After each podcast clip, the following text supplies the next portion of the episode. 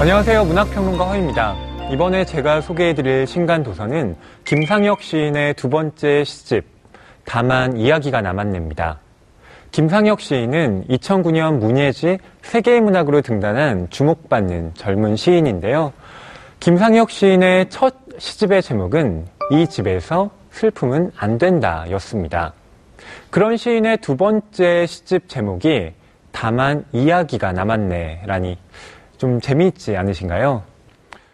시인의 첫 번째 선언에 대해 시인 자신이 시간이 흘러 얼마간의 대답을 내놓은 것처럼 보입니다. 슬프지 않기 위해 우리는 뭘 하면 좋을까? 그렇다면 이야기를 하자 하는 대답이요.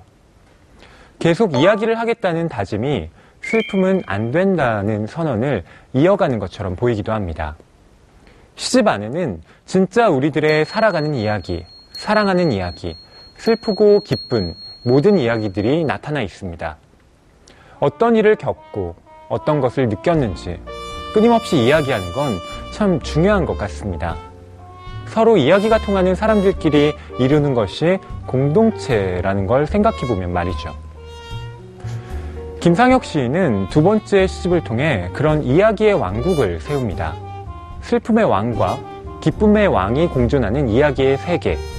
그 왕국이 세워진 지대는 분명 슬픔보다 기쁨 쪽으로 약간 기울어 있습니다. 이야기를 나눠 먹고 자란 우리들이 어제보다 오늘, 오늘보다 내일 더 건강하고 성숙해질 수 있다는 분명한 확신과 믿음이 있죠. 늦갈 시단의 독특한 이야기꾼 김상혁 시인의 시에서 슬픔과 기쁨을 동시에 느껴보시는 건 어떨까요? 계절처럼 흘러가는 이야기의 맛을 잠깐 보여드리겠습니다. 나는 이야기 속에서 사랑한다. 좋았다고 말하거나 좋은 것에 관해 말하거나 나는 이야기 속에서 시작한다. 어제 꿈이 그랬다. 오늘 예감이 이랬다. 머릿속에서 우리에게 허다한 행운이 따랐다. 쏟아지는 이야기의 기쁨이 여름의 나무를 높였다. 겨울의 새를 낮추었다. 겨우 언덕을 오른 우리에게 하늘이 좁아지고 있었다. 초혼 연령은 갈수록 높아지고 결혼율은 갈수록 낮아진다. 덩달아 출산율도 감소했다. 방금 제가 말한 건 어느 나라의 상황일까요? 한국의 상황을 설명한 것 같지만 이건 미국 사회의 결혼과 가족 모델의 변화를 설명하는 말입니다. 한국이나 미국뿐만 아니라 전 세계적으로 결혼하지 않는, 결혼하지 못하는 사람들이 늘고 있는 상황인데요. 제가 오늘 소개해드릴 번역서는 계급, 젠더, 불평등, 그리고 결혼의 사회학, 결혼시장입니다. 이 책은 커져만 가는 경제적 불평등이 결혼, 이혼, 육아의 조건을 재정립하는데 어떤 영향을 미치는지를 설명해주고 있습니다.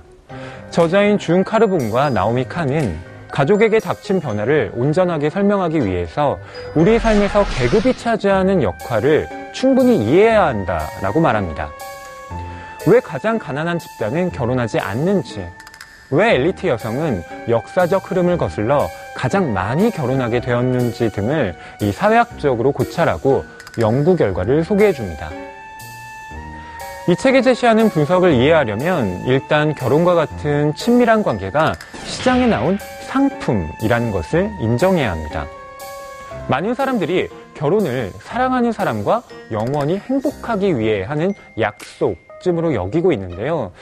결혼 시장의 저자들은 냉정하고 현실적으로 결혼을 수요와 공급에 따라 달라지는 하나의 시장임을 염두에 두고 분석하고 있습니다. 결혼이 힘든 시대, 낭만보다는 냉정을 권하면서 이 책의 한 대목을 읽어볼까 합니다. 가장 한 명과 가정주부로 이루어진 전통적 모델을 시대착오적이라고 보고 부부가 재정을 공유하고 집안일을 함께하는 것이 후기 산업사회에서 결혼의 토대라고 본다. 둘은 서로 비슷한 수준으로 결혼 생활에 기여해야 하며 바깥일과 집안일을 구분하지 않는다.